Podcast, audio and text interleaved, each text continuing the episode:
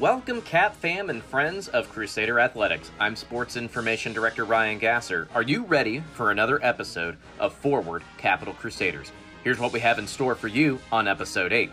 We opened the show by checking in on men's tennis with head coach Cody Hurley. The team didn't get to play a match in its return season, but there is still much to be excited for for this upcoming fall. Our alumni spotlight begins our trek on the links. Elise Duplin, class of two thousand ten, takes us down memory lane with some of the early days of the women's golf program. After halftime, we bring you our feature piece. I sat down with assistant S I D Ray Delgado to talk about the nineteen eighty men's golf team and the anniversary of its historic season that landed the Crusaders a conference championship and deep N C double A tournament run. Then we'll tap it in and wrap up the program with our senior spotlight. We welcome recent grad from the women's golf team, Miss Sydney Kelly. Let's roll.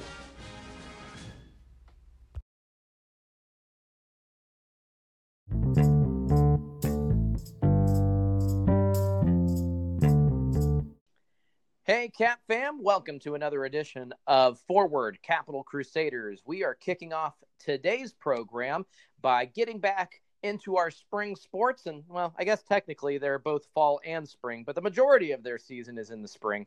And so we're talking with the head coach of the Capital men's tennis team, Cody Hurley. Cody, uh, what a year, right? I mean, we're we're kind of entering that time of the year in which conference championships were to be wrapping up. The N C double A tournament host sites were probably gearing up for guests, and yet here we are chatting on the phone. So what are you up to in this time, and uh, as we're beginning the return back to normal?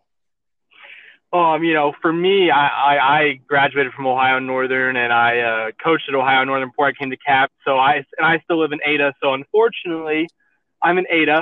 Um, I, I miss Columbus a lot. Um, it gives you any perspective. There's grain silos in my backyard, so I um not a lot to do out here. But I, I'm I'm doing the best I can to get by. Now, you did say that there is sort of an unintended benefit to being out there in Ada, and that's you're probably in the safest county as far as this COVID is concerned, and the greatest asset is that there are no people around you. You know, that's correct, but let me tell you, it's quite boring. Well, I, I tell you, and this is something that me and my friends, my, my girlfriend, we talk about a lot. You know, the, the greatest gauge to see where you are in society is how far away are you from the nearest target? So th- there's your first question. How far are away are you from the nearest target? Uh, we are about an hour away from the nearest target. The closest ones are either Perrysburg or Dublin. So take your pick. Well, at least one of those puts you a little bit closer to Columbus. So I, if I were you, I'd be picking that one. I, I would have to agree with you there. Now, I know that it's kind of been in the air. Um, and if you searched around, could you find public courts to play on? Or has that been something that's been a challenge as we've navigated the last couple of months? And this is talking strictly, you know, you personally being uh, around and trying to get some reps in. Well, you know, the bigger city you're in, the more difficult it is. Uh, what I've found is that, you know, the, especially in the Columbus area, I have tons of friends in Westerville, Hilliard, different, you know, suburbs like that where they have closed off all public courts, um, including high school courts, uh, just because there were large gatherings of individuals. Um, luckily, where I am in Ada, they have seventeen courts here, and none of them have been um, closed off. There's signs here that say, you know, practice social distancing, and I guess for tennis, you know, we automatically practice social distancing when we're playing. So, um, you know, that's that for me. I've I haven't had issues, but I know a lot of other people that I know around the state have had lots of issues trying to get out and play. Yeah, I know that some of the park systems have actually taken down their nets very similarly to how they take down the hoops on a basketball hoop, and yet those dang pickleballers come out with their own equipment and, you know, get into our courts. So I guess it just depends on what you're trying to play. Well, exactly. I actually, I've had a few players on my team who instead have been playing pickleball, which, you know, I, so I, and I said, fine, you're out there, you're doing something. So that, that's fine with me. I, you know, and a lot of people probably don't know the game of pickleball. We're we're supposed to be talking about tennis, but, you know, here we are talking pickleball. I mean, for those that don't know, it's kind of like ping pong meets tennis on a very short court. Is are there transferable skill sets that, you know, some of the guys can use when playing pickleball that might be useful when training for tennis? Definitely with the hand-eye coordination. And it actually takes a lot more footwork than you would think. But um, and then another thing I would say would be discipline and finesse as well. You have to, you know, I when I was at Northern, we went to a spring break trip, and our we we just played pickleball for two hours, and I kept hitting it out over and over and over again because I was trying to hit it so hard. And so it's a lot more finesse and touch, and um, so there's lots of benefits. It's just, you know, you're not, you're using a smaller racket and it's not a tennis ball, but I mean, there's definitely benefits. Now, I've also been told for people like me that have limited mobility, especially in the knees, this is also a good game. Is is that true? Oh, absolutely. Um, I, I actually think it's, it's going to be, I think it's a great sport for, um, I'm not going to say your elderly, Ryan, but for, but I appreciate for, that. I didn't want to be clumped in there either. So. I would say definitely people who are not as mobile anymore, or just, you know, my, my grandparents used to play tennis in their seventies. And this is, I think, you know, it's difficult to do. And I think it's going to allow people um, an opportunity to play something like tennis, but, you know, way less mobility involved. Excellent. Now we're talking with first-year head coach Cody Hurley of the men's tennis team. Cody, when you were announced as the head coach back in winter, there were a lot of people and an, an alumni excited to have Cat men's tennis return back to the court after a couple-year hiatus. Can you tell us about the excitement level that you and the guys shared as each day brought you a little bit closer to the team's first competition in nearly two years?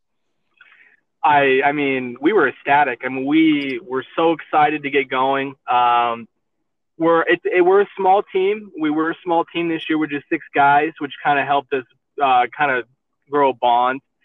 But we were every single day. We had a countdown. Every single day was, you know, one day closer to us getting back in action to competitive tennis. Um, but that also made uh, COVID nineteen, you know, canceling the season hurt that much more. Yeah, you mentioned it right there. You know, life has different plans sometimes. And so instead of competing in the spring, we have to continue that drum roll all the way into the fall. So what do you tell the guys that are hoping to compete in the fall uh, to help them stay engaged, stay in shape, and, and frankly, stay motivated to make that comeback in the fall? Well, one of the big things that I communicated with them over the past month was just finish strong academically. And that was one of the big focuses. I said, you know what? Leave tennis, just, you know, don't worry about tennis or anything like that. Focus on school, get through school.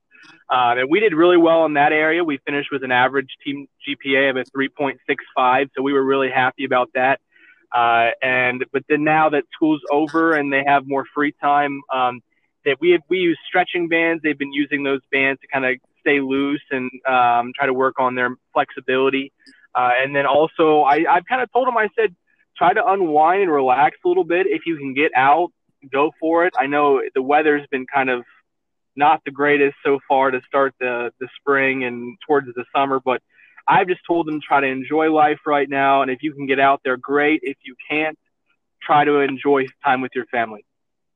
Yeah, between coronavirus and, and the forecast in a typical Ohio spring, it's been pretty tough to, to get out there, but hopefully they can over the next couple of months since we have all that extra time to prepare. Now, one of the guys that I know that I was looking forward to see return is Graham Green, uh, who was a diamond in the rough that we uncovered in his freshman year, and he went on to earn first-team all-conference honors, having just played in that spring season a couple of years ago.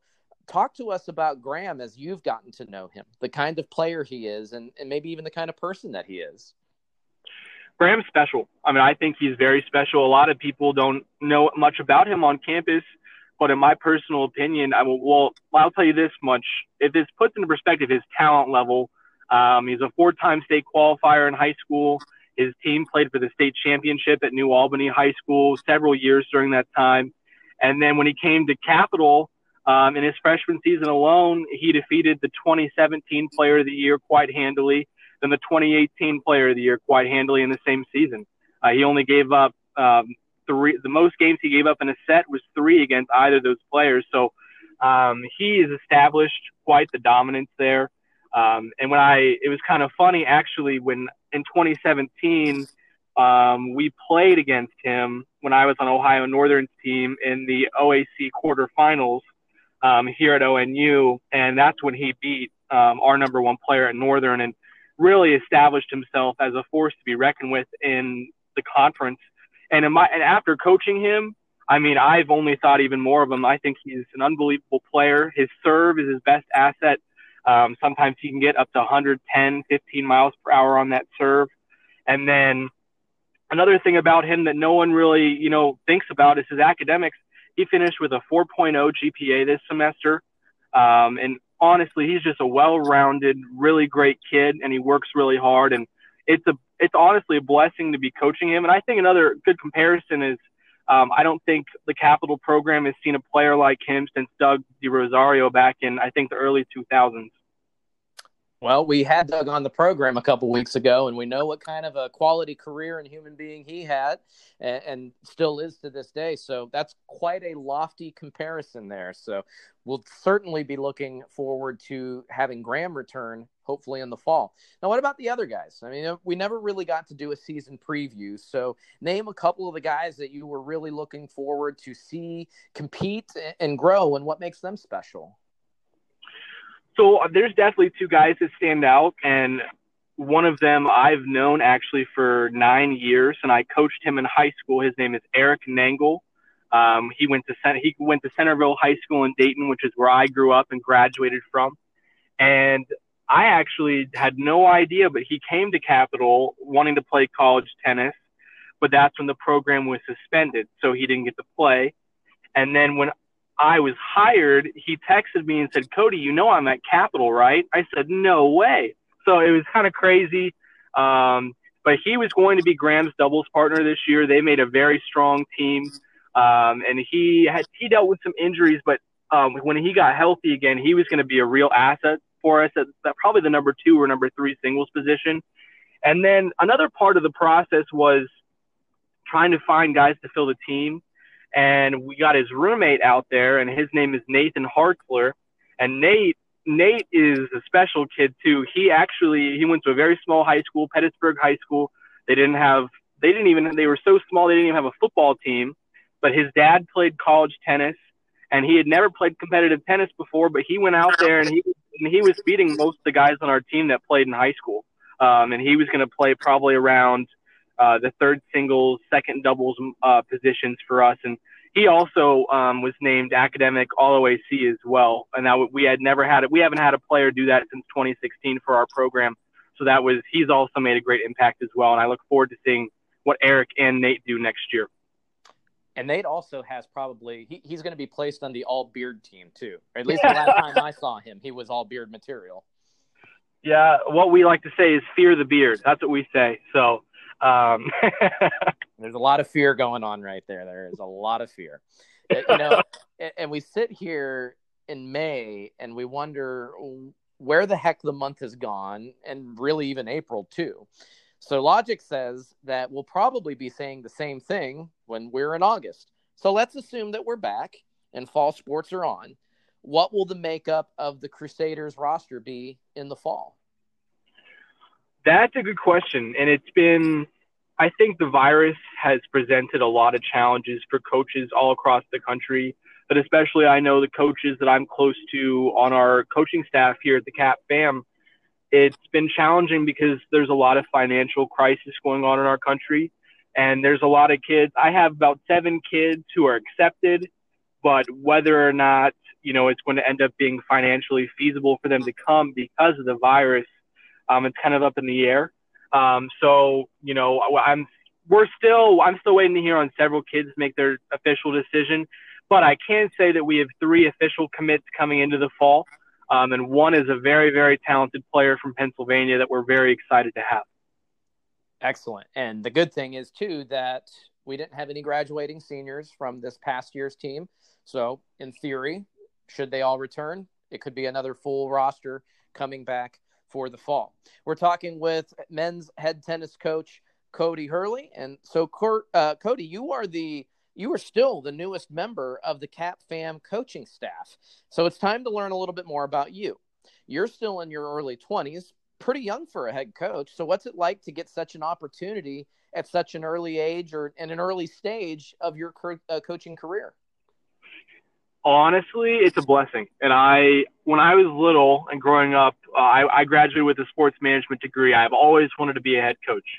And I got started. I've coached at different, I've co- I still coach for Nike and for Wilson. And I travel around the country over the summer normally to coach for different coaches. Unfortunately, this summer, a lot of those camps were canceled. But then I also, I, I coached at the high school level at Centerville. And then also staying in Ada, I coached at Ada High School as well. Um, And I always wanted to be the head coach of college. I always did. And then I was the assistant coach at Northern this past year, and my head coach there said, hey, uh, they just announced that Capital is opening their position again. And I said, seriously? So I said, I, I got to go for it. I went for it, and I got it. And honestly, I, I could not be happier. It's, it's a tremendous blessing. And a funny story for you, too, is when I came um, for my first day, I came into the office. And I was walking around, and actually one of the coaches thought I was a student and asked me and asked me uh, if I was lost. And I said, no, my office is right down there. So, so I, uh, so it's awesome. It's, it's, I feel way younger than everybody else in the office. Sometimes I feel like I'm like, it's still a kid, but uh, it's, it's an incredible opportunity, and it means a lot to me. Excellent. So now for those that are on the outside and, you know, want to learn more about Coach Hurley as far as his philosophy is concerned, you know, what do you tell a potential student athlete about yourself, about the team, the style of play that you like to encourage? You know, kind of give us your little rundown of, you know, what would your expectations be?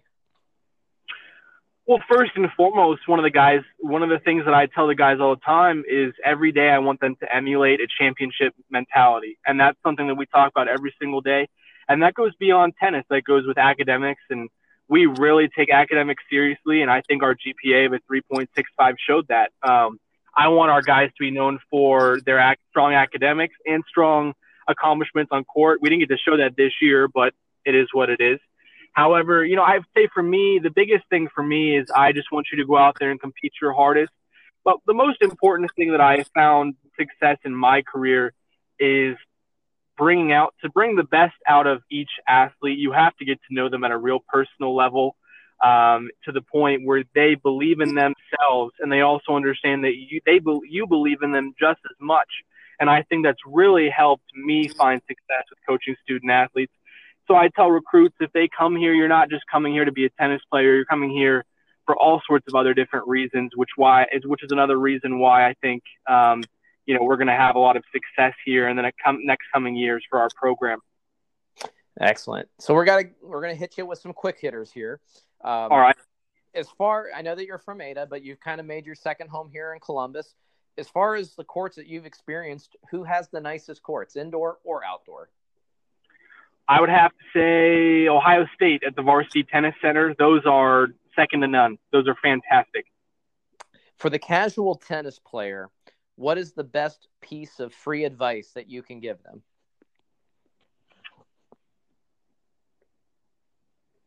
That's a tough question. Um, I would have to say never give up.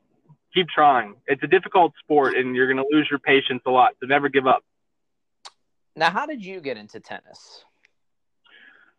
Well, I grew up in Centerville, Ohio, and Dayton, but my grandparents lived in Columbus for a very long time, and I actually, they taught me at Swim and Racket Club in Upper Arlington. So I actually, when I was around five or six years old, they took me out there over the summers, and that's where I began learning how to play uh, over at Swim and Racket Club.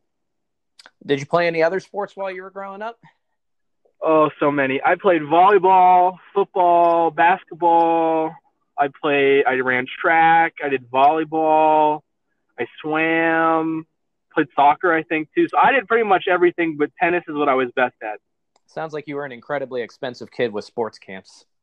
You, I, you could say that. So what about your best sports movie or your favorite sports movie? I really like The Blind Side. That's a solid one. Now, I am not familiar with any, but you may be. Are there any tennis movies that are out there, and do you have a recommendation? So there is a movie that came out in twenty seventeen that has Emma Stone and Steve Carell in it called Battle of the Sexes, and it's supposed to be – it's kind of a comedy about um, the tennis match between Bobby Riggs and Billie Jean King back in the seventies, which was the Battle of the Sexes. That's what it was called. And so it's kind of like, it's a, it's, it's a movie depicting that, but it's, it's supposed to be kind of a comedy with those actors. And then there's a documentary I really like, um, called, uh, Raising Aces, the Williams sisters story. So, um, I, I, I really like that documentary, but there's not a lot of tennis movies, to be honest with you. Gotcha. Now, how about favorite athlete? For me personally, it's Serena Williams. And why? Well, I, you know, people that get to know me personally, they know that I've gone through a lot of challenges uh, over the past four years. Both of my parents recently passed away when I was in college, and Serena Williams has overcome a ton of adversity in her career, yet she's now she's kind of well known as, well, you know, she's up in that kind of, she's reached that level where people view her as one of the legendary athletes of all time. And I kind of view her as an inspiration for myself because she's had to overcome so many different challenges in her career, yet she still always um, is the best player out on the court. And so that's why I look up to her. Now, what are you currently binge watching on Netflix, Hulu, or whatever? The Office. That show never dies, does it? It does not. Is there anything that's on deck after you get through however many seasons of The Office there are? Uh, I'm going to rewatch Stranger Things. That's a solid one as well, in two very, very different genres. Yes, I, I during quarantine, I'm needing a good laugh, so that's why I'm watching The Office right now. But um, to get me through the boredom. Now, are you a, a Netflix guy, a Hulu guy, Amazon Prime, or is there something else? I actually own all of those. So um, it kind of varies on what I want to watch, but I would say Netflix is usually my go-to. All right. I, I'm right there with you. I, and in fact, Hulu just got me for the whole bundle between that, E S P N Plus, and Disney Plus. So I am like deep down the rabbit hole. That's dangerous.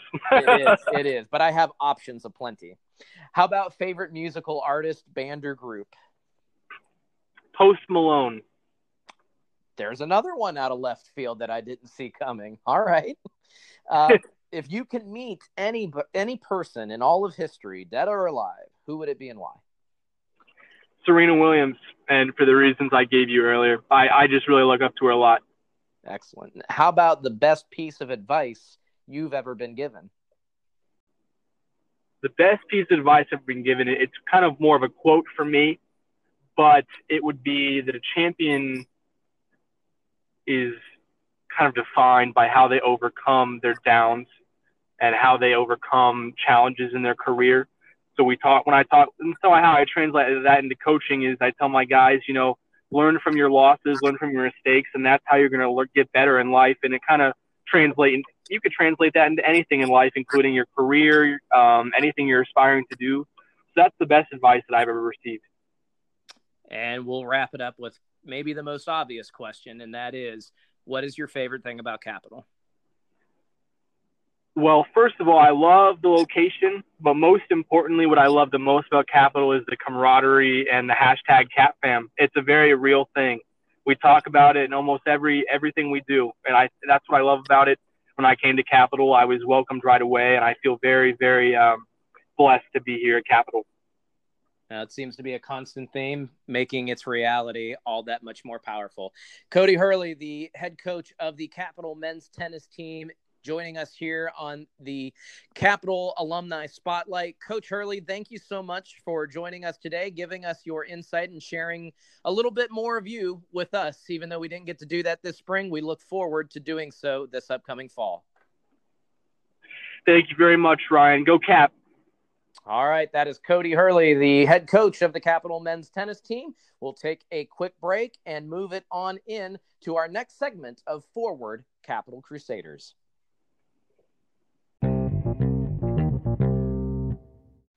Welcome, Cat Fam, into our Alumni Spotlight, and we are going to kick off a golf-heavy episode in a very, very good way. We bring into the program from the class of two thousand ten, former women's golfer Elise Duplin. And so first and foremost, welcome, Elise, to the program. Believe it or not, golf is still a fairly young program in the history of Capital Athletics. And it really didn't become a varsity program until the turn of two thousand. So when you came to Capital, did you feel like you were contributing to the foundation of what was then Capital's newest program?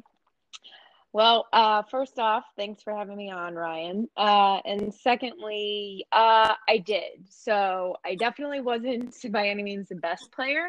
Um, I had a pretty big struggle my first year adjusting from, you know, high school to collegiate golf, but Um, I'd like to think what I lacked in skill, I made up for with uh, just camaraderie and leadership.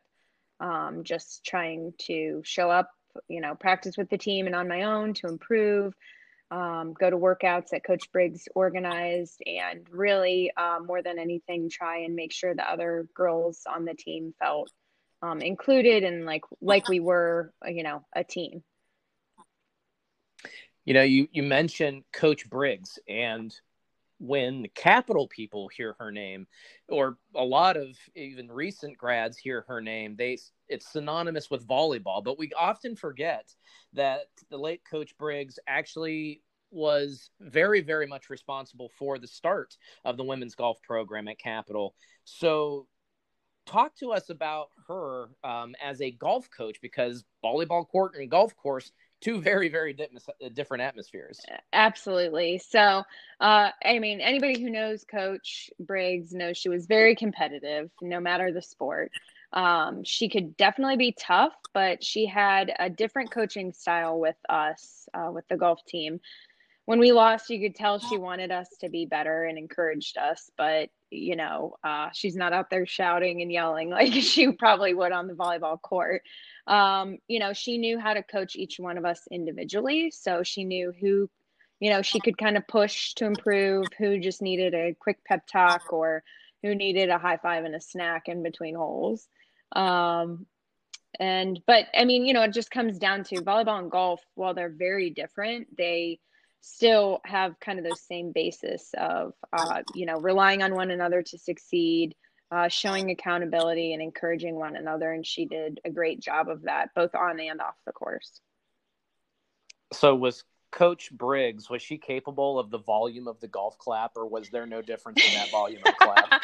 I mean, I'd like to think she was a little more intense with that. Um, you know, she had a couple times that uh, tiger fist bump if if one of us nailed a, a putt or hit a good shot. Uh, for sure, there was a little bit more of a degree of intensity, but uh, overall, she, you know, she followed the etiquette pretty well. That is no surprise that the tiger fist pump was in full effect there. Now take us back a little bit and talk about the teams that you played on. You played from two thousand six through the two thousand ten season. Uh, you were a captain your senior year, and you led it all four years that you were here. Who was alongside of you for that four-year ride? Talk, talk to us about some of the cast of characters that you played with. Sure. So um, when I first came on and pretty much through my entire golf career, I played with Emily Fothergill. And Emily was um, one of the best and most successful golfers on the Capital women's team. Uh, she, I looked up to her from day one, but she had a great swing and super consistent, and she just made golf look easy. And uh, I always was so impressed with how poised and disciplined she was. And she was just, no other way of putting it, she was like a boss on the court course. So uh, I, again, was really thankful to have a great uh, leader with her. And then um, I came in with a class of a couple girls that played for the basketball team um, under uh, Coach Jeffers, Uh, Mackenzie Thompson and Chelsea Ruoff. So Chelsea, uh, another great player. She didn't stick. She didn't stay on the golf team very long, but um, I really enjoyed getting to know her. And then Mackenzie Mac Thompson, uh, she came and played for us for a few years, actually, um, later on in our careers. And uh, she was tough and competitive as heck. And uh, she was she provided a lot of comedic relief for us as well. So, and then um, some of the younger girls, uh, Natalie Redaway and Becca Borges, uh, they were younger, but man, they were power hitters, and they were both great golfers. And oftentimes they'd be, you know, on in the two, three spot pretty consistently uh, every week. And then um, another group of girls, Taylor Rindler, Tiffany Seymour, and Tanya Gruelwright, uh, they all came in right as I was, you know, a senior. Um, and they were great golfers too. They picked up quickly after joining the team, and they had, you know, great attitudes and were really competitive. And that's really, all these girls were great to play with, and they all, um, had that, that competitive nature that I'm sure Coach Briggs was looking for when she recruited all of us. It's amazing that such an individual sport can breed such camaraderie, and mm-hmm. you and the teams back then were no exception. Now we need to talk to you about your game. You are the subject of this spotlight, after all. Elise Duplin, class of two thousand ten. Elise, characterize your game. I mean, what were your strengths, and, and how did you go out and approach the course? So I would say short game, one hundred percent. Um, what I lacked off the tee, I made up for with my chipping and putting. Uh, my swing was pretty unorthodox for a few years, and uh, it really kind of made my iron game rough uh, because I didn't have that power. So I kind of compensated. Uh, I had a few woods that my aunt had given me, and uh, when I used them in the fairway, I was pretty reliable there. But really, when it came down to fifty yards out, um, I had my trusty pitching wedge um, and my TaylorMade putter that I'd had from high school, and those were always my go-tos around the green. I spent I can I can remember very vividly spending a lot of time on my short game because it felt comfortable and I knew I was better at it. And I have the same putter. I have the same grip. So uh, my coach in high school uh, owned a golf course, and he uh, gripped. He put a new gripper or a grip on my putter when I was a junior, senior in high school, and it's falling apart. It it probably doesn't even grip anymore, but it's I. It's a psychological thing. I can't, I can't replace it. And I think every athlete understands that.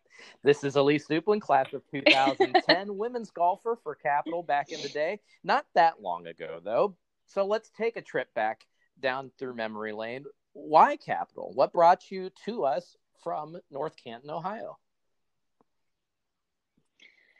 So I always knew I wanted to golf in college. Uh, my aunt was a four-year letterman at Ohio State University, the Ohio State University, and uh, she was one of the first golf, the first golfer to earn a Title nine grant in aid, which was a huge deal uh, to our family. And then her daughter ended up playing at Youngstown State for four years. So basically, golf was always in the cards. Um, it's a huge sport for my family. So I was down between Capital and Baldwin Wallace, um, and I came down to visit Coach Briggs in the fall, uh, right before graduating. And, you know, after meeting with her and touring the campus, just something about, uh, you know, the, that life, the Capital life, and I wanted to be a part of it. So I made my decision in the spring, and uh, the rest is history. Coach Briggs, the ultimate saleswoman. She got you too. That she was. So what? So you said that you were always thinking about being a student athlete. You know, at what point in time do you mm-hmm. realize that you wanted to really make this a serious commitment for you beyond high school? I think it was probably between my junior and senior year in high school. Uh, I was playing really well, and um, I was, you know, enjoying golf. And I, like I said, I, I grew up uh, playing golf with my aunt and my cousin, who were huge inspirations for me. So um, I think, you know, a culmination of all those things. And I just knew if I could pull it off, if I could golf and also um, do well academically, that I definitely wanted to try that. So now I know that this is an incredibly dangerous question when we ask it, and it involves an athlete, but what kind of special memories do you have with your teammates, whether they're on or off the course? Oh gosh. Um, there's so many memories, and I guess, you know, I'll give you some vague answers, but some of the best memories uh, for me were when we were driving in the big uh, Silver Capital University van to and from tournaments, and just all the goofy things we do in the van. Um, and, you know, we really loved staying at the hotels. If we got an overnight trip, that was like super special and a lot of fun um, there. One time, I, I think there's a picture out there somewhere. Uh, the van broke down and the muffler fell out, and one of the girls was like dragging it across the parking lot. And of course we were just laughing, and I'm sure Coach was not too pleased, but, um, you know, handled it with poise, of course. But just also too, um, our practices, you know, we got to go out and practice on some great courses in the Columbus area. And even when we got to go hit in the bas- uh, the baseball cages, uh, in the cap center, that was a lot of fun. And, um, training with the volleyball team in the off season, we were both in off season, and Coach would have us come in and do training sessions. So, um, you wouldn't think those were a lot of fun, but those are some of my fondest memories. It's always sure. amazing how when we talk to alums, those car rides, bus rides, they always are very, very vague in detail. yeah, yeah, probably for a good reason. Got to keep the mystery alive. So what about Capital in general? Right. I mean, as you look back, I mean, life was more than just about athletics. So what do you remember best about Capital, um, its people, or, or what have you? Capital, um, honestly, gave me probably some of the best years of my life. I have some lifelong friends from Capital. My husband, I met him at Capital, so obviously that's probably one of my favorites. Um, but just, just, I guess everything from the campus to, um, you know, having our, our house that we lived, lived off of Sheridan a few years, and the the roommates I had there, um, the teammates, um, just going to the cap center for football games, basketball games, uh, just going up to Coach's office to, you know, hang out and chit chat. Um, just, there's just something about Capital. Um, and even my professors, I was a psychology major, and, um, just everybody took genuine interest in you, and you really did feel like uh, you were part of a family there. So um, I'll always, it will always hold a very special spot in my we heart. We're talking with class of two thousand ten, Elise Duplin, former women's college golfer or women's golfer on the Capital team. And so, Elise, let's uh, talk about where you are now. Most Cap grads find their way through the gates and do so successfully. What are you up to nowadays? So about a month after graduating, I uh, landed a job at a company called Green Circle Growers, and they are out of Oberlin, Ohio. I am a sales account manager for them. So I sell plants and flowers to retailers all over the country, and I've been with them for ten years now. So um, I've done that. And then um, I... A few years back, I just completed my M B A from Walsh University, which was a big goal of mine, uh, and my M B A in leadership. And then about a year and a half ago, I married my um, college boyfriend, um, Justin Fox, and we got married. And this past year, just had our first daughter, Amora Kay. Oh, congratulations. That is a very jam-packed year, year and a half that you had there. yes, yes. Oh, and we moved. We moved, by the way. We used to live right off Sheridan, and now we've moved out to the country. So. Okay, well, that, yeah, again, very jam-packed year and a half. It, it never it never ceases to amaze me. It seems like I have handpicked the alums that have somehow found their better half or their other half right there in Capital. I mean, let's go down that rabbit yep. hole. How'd you guys meet? Was he an athlete? You know, let's let's go oh, down there. Gosh. Okay. Well, yeah. So uh, we actually met in the first class of freshman year, the very first day. Uh, it was Professor McKay's oral comm class. I think it was in Yoakum, and um, uh, we met in that first class. I think he used the line, the classic, uh, I've, hey, I forgot my pencil. Do you have one I can borrow? So uh, real slick. So um, he was a football player. He came in uh, to play football. And uh, yeah, we just, uh, we dated for about three years in college. And then we actually took almost an eight year hiatus. So we didn't talk from about two thousand ten to two thousand seven. And then we kind of reconnected uh, as fate would have it, and dated briefly and got engaged and married all within about a year. And here we are. So, man, what a story. It never ceases to amaze.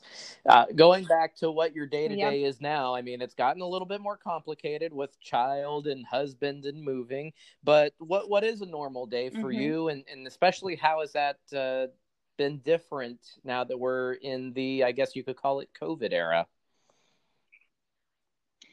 Right. Well, um, you know, I think one of the biggest blessings for us was we moved out to the country. Uh, we live in Johnstown, Ohio now. Uh, we moved just a couple months prior to all of this happening. So, uh, like I said, the biggest blessing for us is just being out in the country. We have some land around us now. So it's really been kind of an incubator for us and a nice relief, and um, just spending time on our new house and different projects here and there. We also, um, we're big boaters. We boat up on Lake Erie. So, uh, you know, we're spending kind of getting ready for boating season and trying to do that in a, the best social distancing possible way. But, um, you know, we're still trying to do the things that we love and, um, you know, in a safe manner, obviously. Now, do you still get to go out and shoot off a round or two every now and then, or is that kind of taking a back seat and with time? Well, last year I didn't get many rounds in, being pregnant and all. So I actually am really having the itch to get out. And uh, we just, where we moved, there's about three courses within a five, ten minute drive from us. So um, I definitely would like to pick that back up. Um, and especially my husband likes to golf as well. So I'm hoping to do more of that. And of course, year. with the same putter, with the failing grip and all that stuff too. Oh, absolutely. Absolutely. That will never now, change. Now, who's the better golfer between the two of you, you or your husband? Oh, geez. Well, I know he's probably going to hear this eventually, but um, let's just say he has the better long game and I have a better short game. And there are times when I've beat him. Um, so I would say it's about even, but probably more times than not. Well, it sounds like that would make a great group to go out and, you know, play around with a couple others. So, yeah. Right. Right. We're pretty strong in a scramble. That's for sure. Now, who was the better golfer, pre-college Elise, college Elise, or current Elise? Oh, gosh. Um, I would have to say pre-college. Uh, for sure. I think uh, I really hit my stride my senior year and was playing really well. Uh, like I said, the first year or two into college, I just struggled a little bit with some swing changes. Um, and I started to pick it up my junior and senior year. Um, and now I wouldn't say I'm the greatest by any means. I say that I would say I play well, but I think it's also attributed to um, less uh, stress on you, you know, less uh, expectations. You're going out to have fun and play and not necessarily be, you know, competitive. I'm going to use that line when I go out and play baseball with my son now. It's just about fun, not being competitive, and see what he comes out with. Exactly. Exactly. All right. Exactly. Elise, right. Finally here, and I have to word this question very carefully because I know I can get myself in trouble here, but the best piece of advice that mm-hmm. you can give a younger person. I like that. I like that. Um, I would say probably just, you know, cut yourself some slack. Uh, don't be so hard on yourself and try to take time to appreciate where you're at in life. Um, you know, as you and I both know, college goes crazy fast and it's easy to get caught up in the day to day and not really see the forest from the trees. But uh, I think just just slow down and appreciate what you have, because it'll be gone in a second. And then you're going to spend a good majority of your life, you know, daydream about the good old college days. So, and don't be so hard on yep, yourself. Absolutely. Before you know it, you're on a podcast on the Alumni Spotlight, just like this. Exactly. Well, Elise, thank you so much for sharing a, a part of your world and, and your memories with us. We certainly appreciate it. And we wish you the best of luck in, in Johnstown with your company. That's a, a fantastic opportunity with your new daughter. It sounds like it is mm-hmm. a fantastic uh, place for you right now. So best of luck in all of that. Thank you so much, Ryan. I really appreciate Our you pleasure. having me on. Everybody, this has been Elise Duplin, class of two thousand ten, and former Capital University women's golfer. We're going to take a quick break, and then we're going to keep on moving forward here on the Forward Capital Crusaders podcast.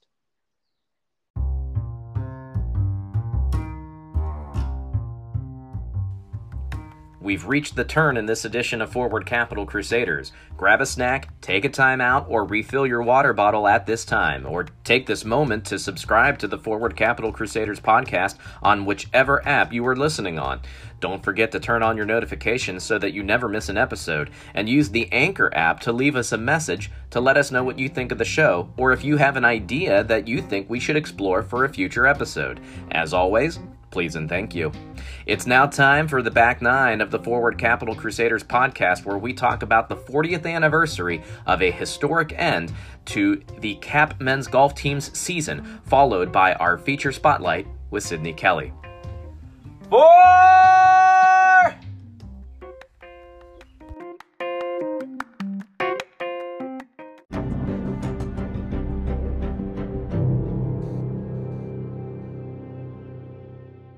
All right, friends and fans of the purple and white, it is time for today's feature story for today's episode. We have a pretty significant event that we feel is incredibly worthy of recognition, and the timeliness of it couldn't be more perfect. forty years ago to the week, Capital University men's golf was on its way to Des Moines, Iowa, fresh off its first Ohio Conference, as it would be called back then, championship. Uh, they were off to the nineteen eighty N C double A Division three Men's Golf Championships. The Crusaders made an incredible run through that championship and ended the tournament a top five team in the country.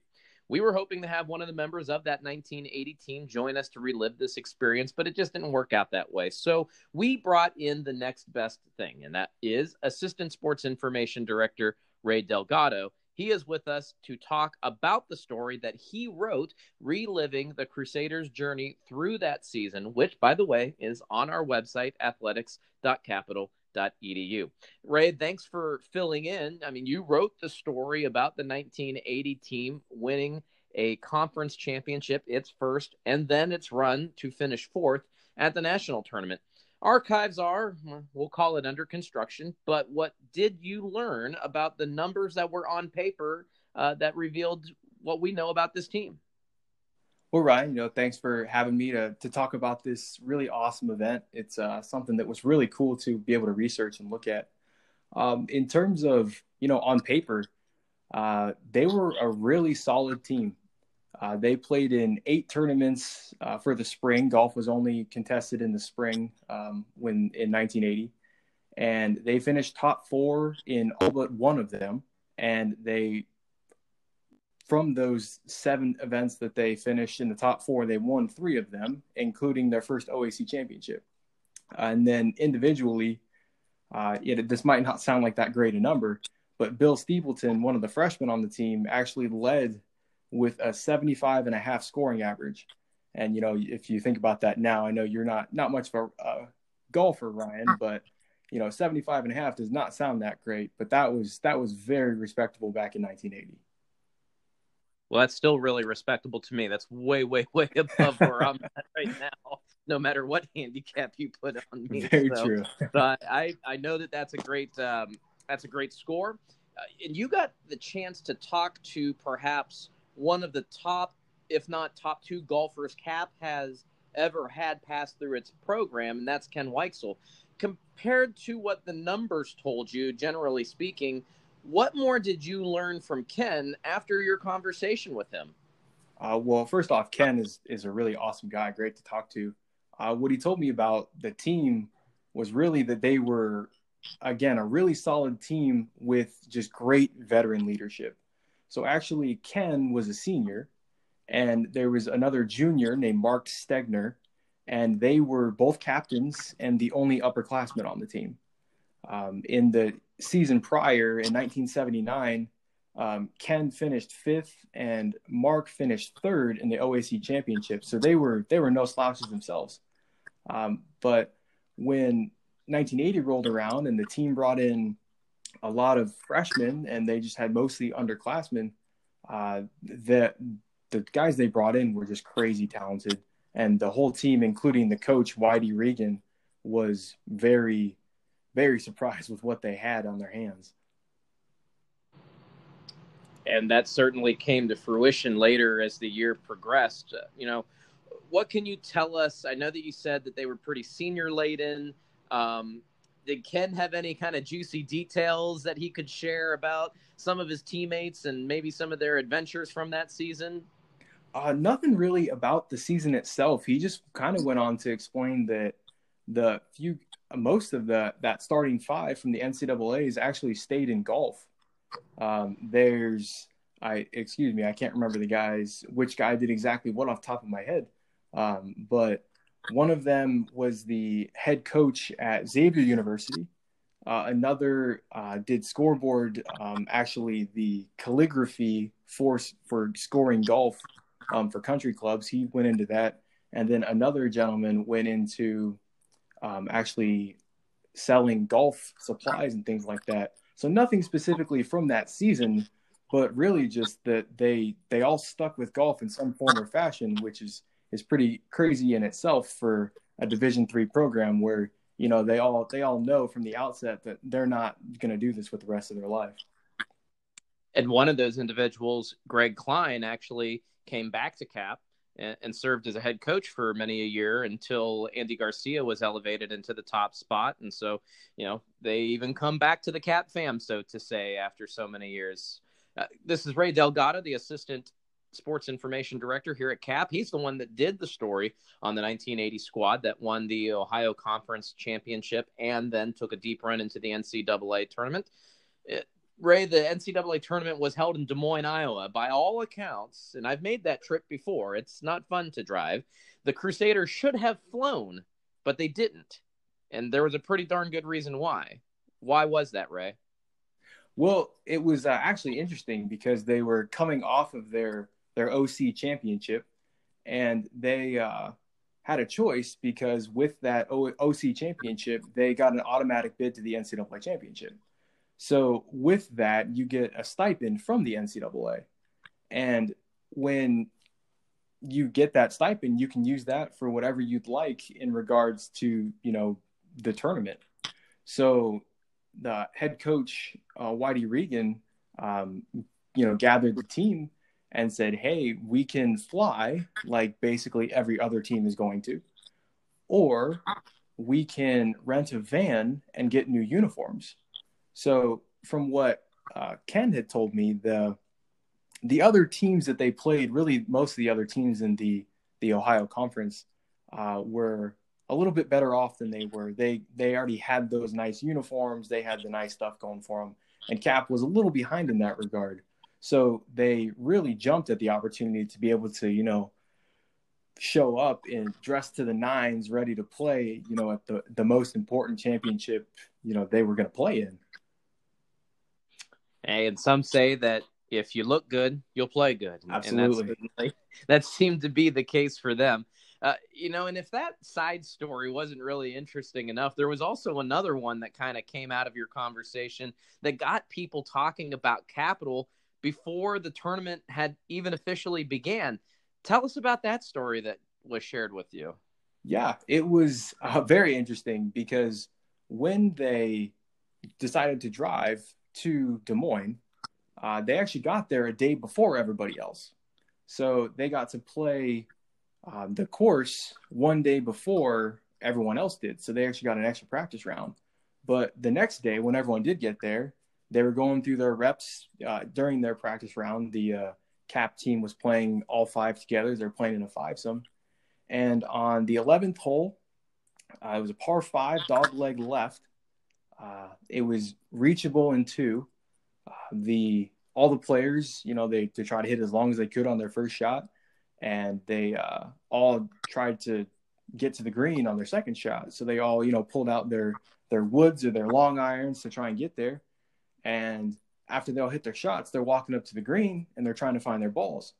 Well, Ken was looking around for five minutes, ten minutes, just could not find his ball. And, and he was getting really, really mad at himself from what he told me. And then one of his teammates walks up to the pin, looks down, and there's his ball just hanging out in the hole for a double eagle. Wow. And if a double eagle doesn't get someone talking, then uh, there's something wrong. But yeah, that seems like that, that that story kind of overshadowed kind of all of the the pomp and circumstance leading into the tournament. Yeah, it was funny because Ken told me that later that night, for it's customary for all the N C double A championships where you have a players' dinner uh, the night before the first round. So at the players' dinner, they um, actually brought that up, that he had a double eagle. Well, there was another player from a different team who actually had a hole-in-one on one of the holes. And Ken said that his double eagle actually overshadowed this kid's hole-in-one. No one cared about the hole-in-one. They only cared about his double eagle. I mean, I would too. I'm not going to lie. Not going to lie there. Uh, before we get into the specifics of the, the tournament itself, can you tell us about the field size of the tournament and maybe just rattle off some of those names? Uh, you mentioned a few already, but who was the Capitol starting lineup? Yeah, so the field size for the N C double A championships was twenty teams. Uh, they were from all across the country, as you can imagine. Uh, the starting five for Capitol was Ken Wexel, or Weixel, sorry, the uh, senior captain. Uh, next was Mark Stegner, the other captain. He was a junior. And then you had Greg Klein, Doug Steiner, and Bill Stevelton, who's a freshman. And some of those names would go on to um, continue to pour on accolades throughout the course of their career, not just in nineteen eighty. We're talking with Assistant Sports Information Director Ray Delgado, who is also the author of the piece that is located on our website, which commemorates and celebrates the fortieth anniversary of this deep N C double A run in the golf program's first O C championship. And it still sounds so weird to say that, the O C championship, uh, but that's the way that it was back then. All right, right. So free form time. Um, the Crusaders began their run through the tournament the day after that customary uh, team dinner. Take us through the first two days of the tournament. Uh, talk about the way that it all started for the Crusaders. Well, the course they were playing was called the Willow Creek Golf Course. Like you said, it was in uh, Des Moines, Iowa. And from what I could gather, it was really not a long course. So it really played to teams that could place the ball pretty well. And from what I gleaned, that seemed to be Capital. Um, through uh, day one, uh, they they didn't get off to the best of starts. Um, they were... Basically, you know, I probably pretty daunted by by the task because, you know, the, the course wasn't quite as long as maybe some others, but it was no no less difficult than others. So on the first day, they turned in four scores of seventy-six. Uh, so that was from Greg Klein, Bill Stevelton, Mark Stegner, and Ken Weixel. And that put them in eighth place. Um, they were already eleven shots back of the will-be, would-be winner. Um, the California State University Stanislaus, I think is how you say that. Um, but still definitely in the thick of things. Uh, the second day, they uh, seemed like they kind of steeled themselves and, and found their resolve and uh, moved up a, a couple spots. Uh, Bill Stevelton, again, the freshman uh, who would go on to be an All-American that year, uh, he shot seventy-two on the par seventy-one course. So that's one over, and he was actually – in third place after the second round. Um, and then the team posted a total of two ninety-eight, um, which put them into a tie for sixth place after two rounds. So that's how it went into the, we'll call it the turn of the tournament, so to say. Uh, and then the last two rounds, uh, you know, it was actually kind of ironic because, as I remember, one of Capital's best wasn't even factor, factored into the final day. And if you ask Andy Garcia, depth on a team is probably one of the best assets you can have. And so it was with the nineteen eighty squad. Others stepped up. Talk about the last round and Capital's ascension to where they would finish. Yeah, so uh, first for the third round, they they shot a respectable three oh one, which after that put them squarely in, in sixth place where they started uh, the day. Um, and Stevelton actually shot, again, another respectable round of seventy-three uh, to put him in a tie for eleventh. Um, when they were heading into that final day, like I said, they're tied for sixth place. And um, it was a, another just beautiful day for golf. The whole weekend was. Um, and yeah, like you said, Bill Stevelton uh, shot a seventy-eight, uh, which really was not, not a good score um, for them, especially in the, the level of, of uh, talent that they were up against. Um, so, you know, their best guy shoots a seventy-eight, and what does everyone else do? They shoot, they, they take him, they take his spot, basically. Uh, Ken Weitzel and Greg Klein both shot seventy-two on the last day. Uh, Stegner shot seventy-five, and Doug Steiner shot seventy-four. So at the very least, they shaved three strokes off their score if they would have had to, to count Bills. And like you said, with depth, that's just something else. Um, Ken had mentioned earlier in the season, uh, at the time, they played what was called play six, count five. So you play six golfers and count five of their scores. So you drop the highest score. Not until the Ohio uh, Ohio Conference Championship and the N C double A Championship did they actually play uh, count five, count four. So they actually had to drop their sixth man who had contributed all year long. So their depth was at least six guys deep. So having, you know, their best really take a take a dive for one of the rounds really didn't uh, didn't hurt them too much because it eventually shot them up the leaderboard a couple extra spots, and they finished in, in fourth place. So a fourth place finish at the national tournament, that's the the best that any cap golf team has ever placed. Um, and so a, a great kudos to them in what is the fortieth anniversary of that big run that ironically would have happened forty years ago to the week. Um, and so with that, you pair an O C championship. Um, the rings are actually in a picture on the story that is located online, athletics dot capital dot e d u. Uh, Ray, what do you think of the rings? I mean, you saw them, the, the photos are there. How do they rank? I think they're pretty sweet, honestly.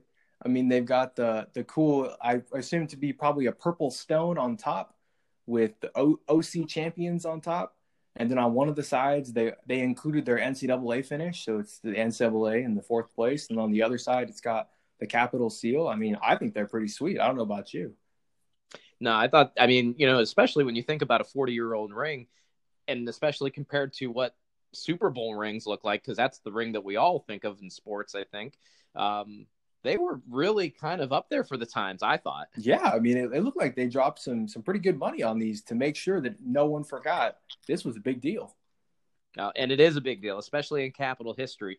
And, Ray, you know, you got to talk to Ken Weitzel. Of all the things that you talked about and all the things that you learned, is there something, whether it was in this story or not, that you kind of took away and just thought that maybe this is one of those hidden gems of storytelling that Ken shared with you? I mean, honestly, just the whole thing, you can tell that he he really loved playing with, with his teammates and loved being able to play with um, the guys that he did. He actually played in three different N C double A championships. So he went in eighty, seventy-nine, and seventy-seven, the teams that, that he was on. Um, and it sounded like they the other two teams are the ones that from his freshman to junior year, you know, just kind of weren't there yet. And when he hit his senior year, him and Mark Stegner were ready for it. And then Bill Stevelton, as part of that freshman class, really helped push him over the edge. And it sounded like just as a whole, they just had a lot of fun, and he really loved being part of that team. Well, we're certainly glad that he was at the helm of that team as far as senior leadership goes.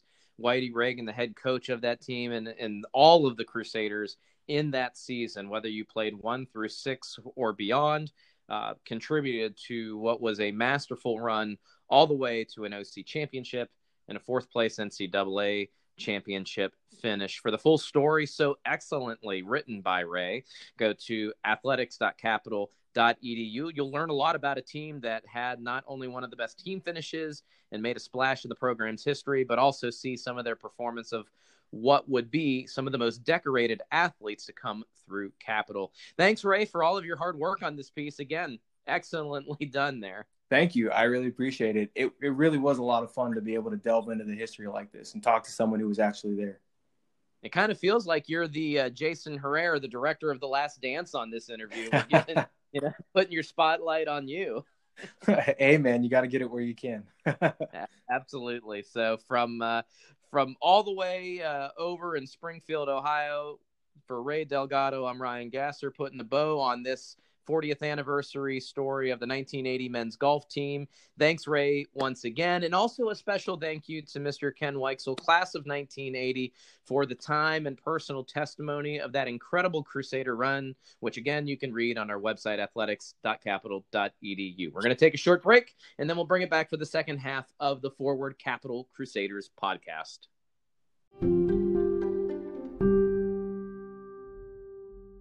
All right, Crusader fans, it's time to get into today's Senior Spotlight. And today we head to the links. We're going to talk with Senior Sydney Kelly.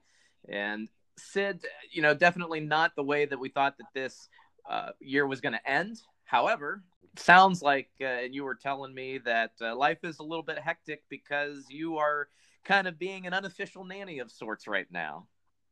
Yeah, but my sister allows me to lock myself in my room during class time, so I don't get screaming boys half the time. Sometimes depends if they escape upstairs. And they're really good at doing that too. They have ways to find them in places you didn't think were possible. Isn't that true? Yes. All right, well, let's go back to the beginning. Um, how did you get into golf, and when did you realize that this was something that you were you were pretty passionate about?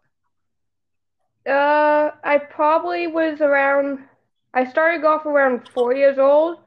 My dad would just take me to the driving range with him, and I would just sit in his, my car seat, and one day I just got up and started hitting his clubs, which is difficult because I was very small, and he's a six-foot man, so. All right, well, and as time goes on, you, you fall in love with the game. You know, at what point were you just like, yeah, I, I could really do this, um, you know, maybe moving forward and into college? Uh, probably around sixth grade when I started looking at, when uh my middle school started reaching out to me about playing. So probably, yeah, around sixth grade, I started thinking about playing in college. Okay. I mean, golf is one of those things that you, you either really, really love it, or it's one of those annoying sports that just make you more mad than it does relax you. For you, what was the thing about golf that made it, uh, made it click for you?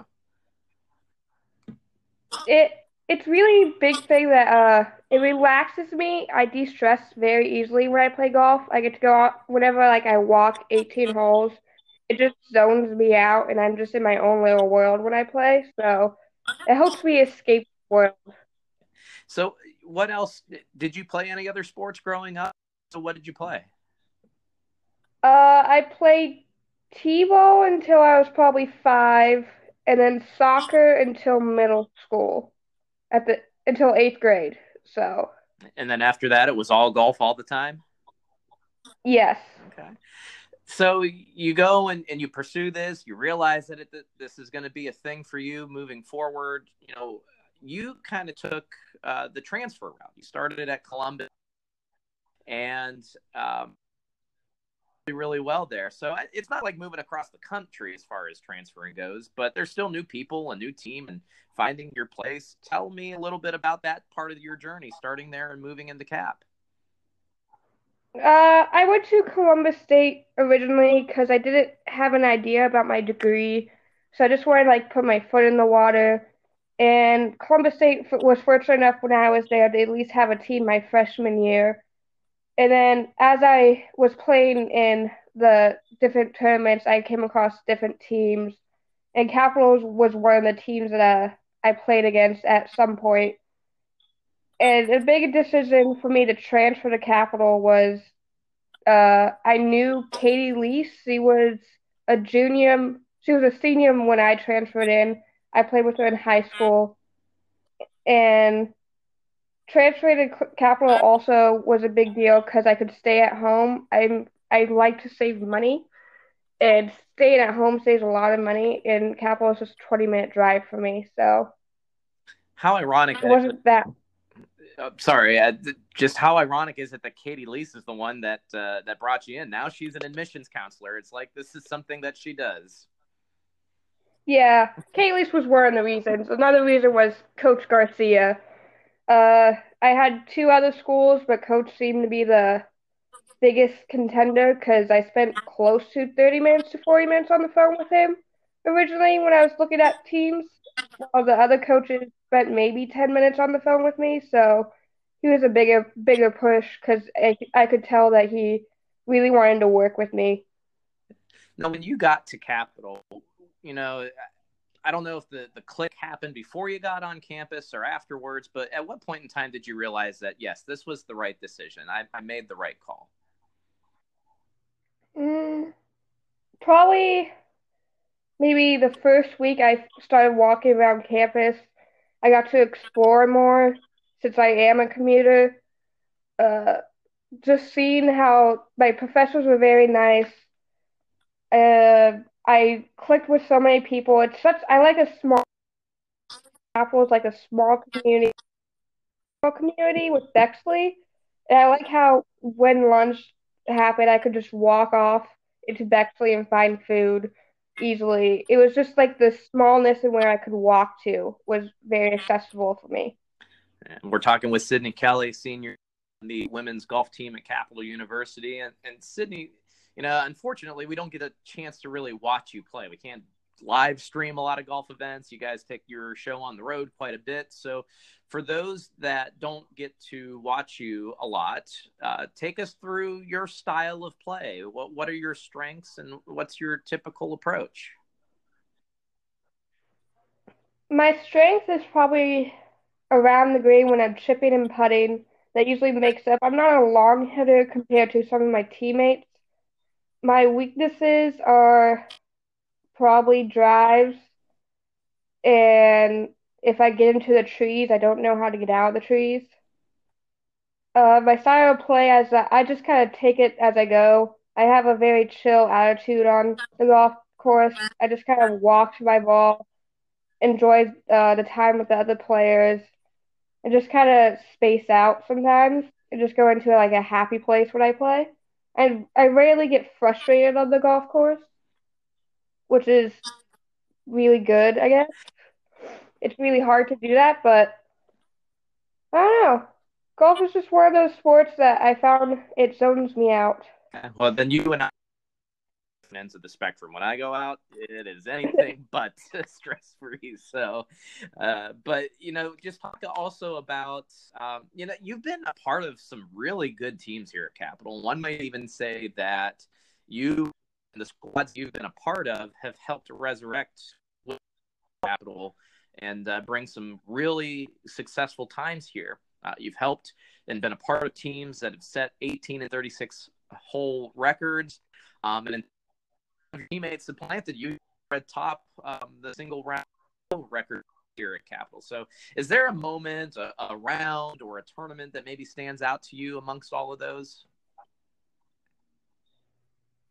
Just one? There's many. I guess the biggest one I could talk about is then the tournament that we played in the fall at Youngstown, the Division One tournament that we played last fall. It we were just a, the only Division Three team there. We beat a Division One school. We didn't come in last. No other Division Three team can say they beat a Division One school. And then Megan uh, shot her lowest at an eighty-six, which is amazing for her. So I think a lot of memorable times happened in Youngstown. Okay, well, that's certainly really good one. And so for you individually, when you look back at your play, what one stands out? Probably the two uh, matches that, that we played in Baldwin Wallace, the two rounds where I tied the record for the first time and then broke the record the second time. That's probably the most memorable, memorable time I have. I would agree. I would agree for sure. Uh, you know, what uh, you haven't had, a, or what is something that you have done uh, that you probably would not have had the chance to do had it not been for your time at Capitol?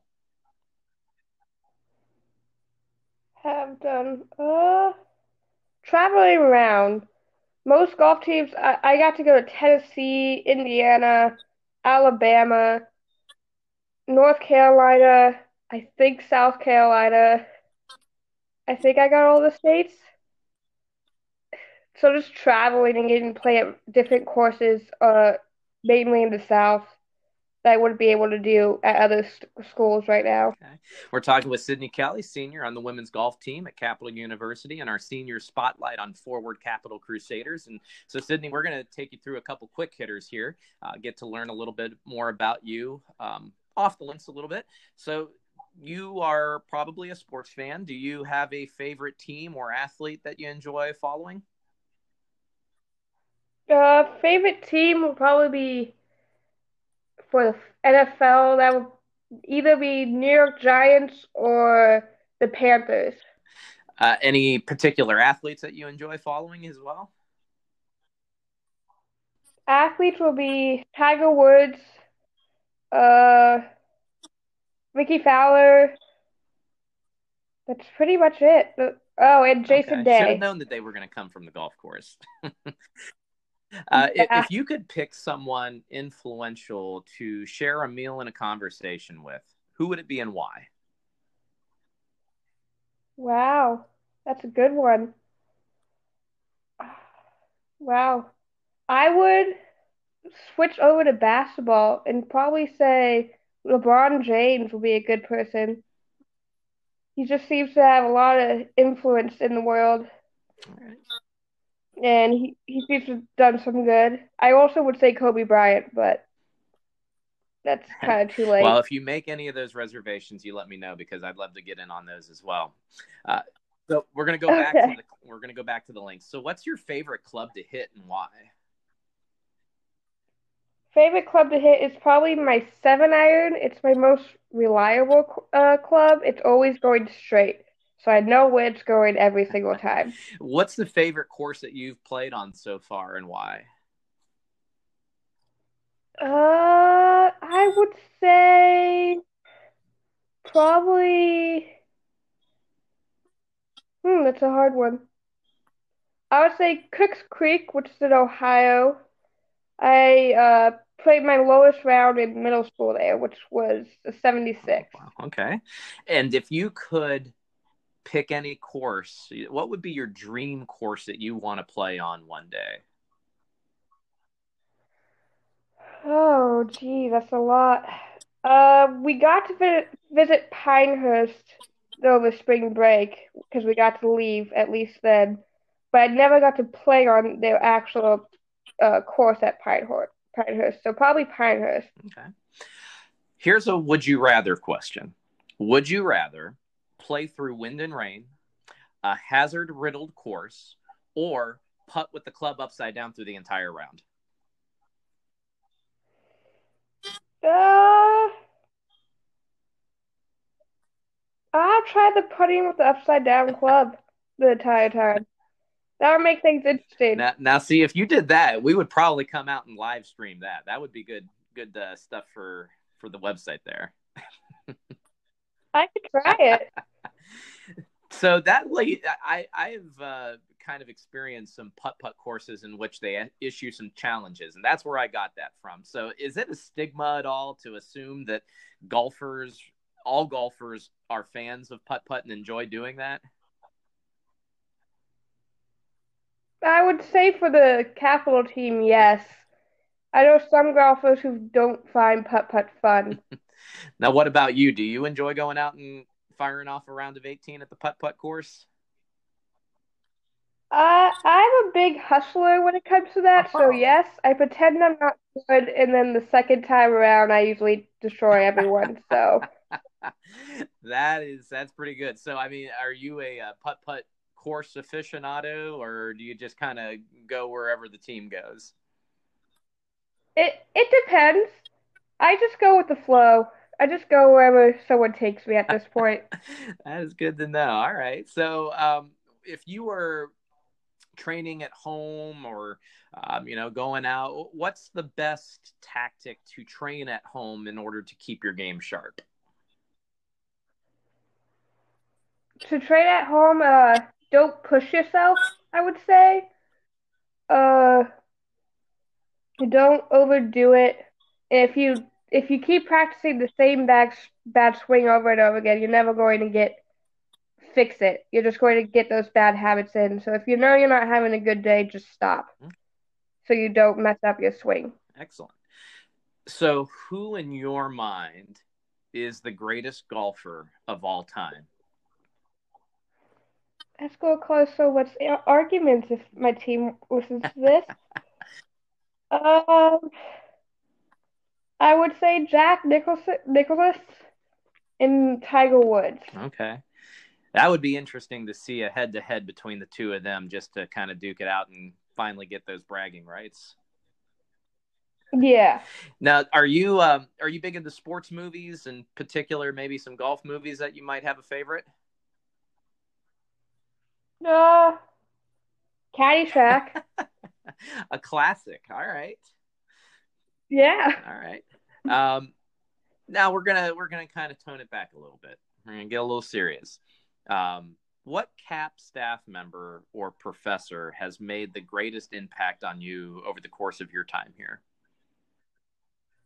There's two.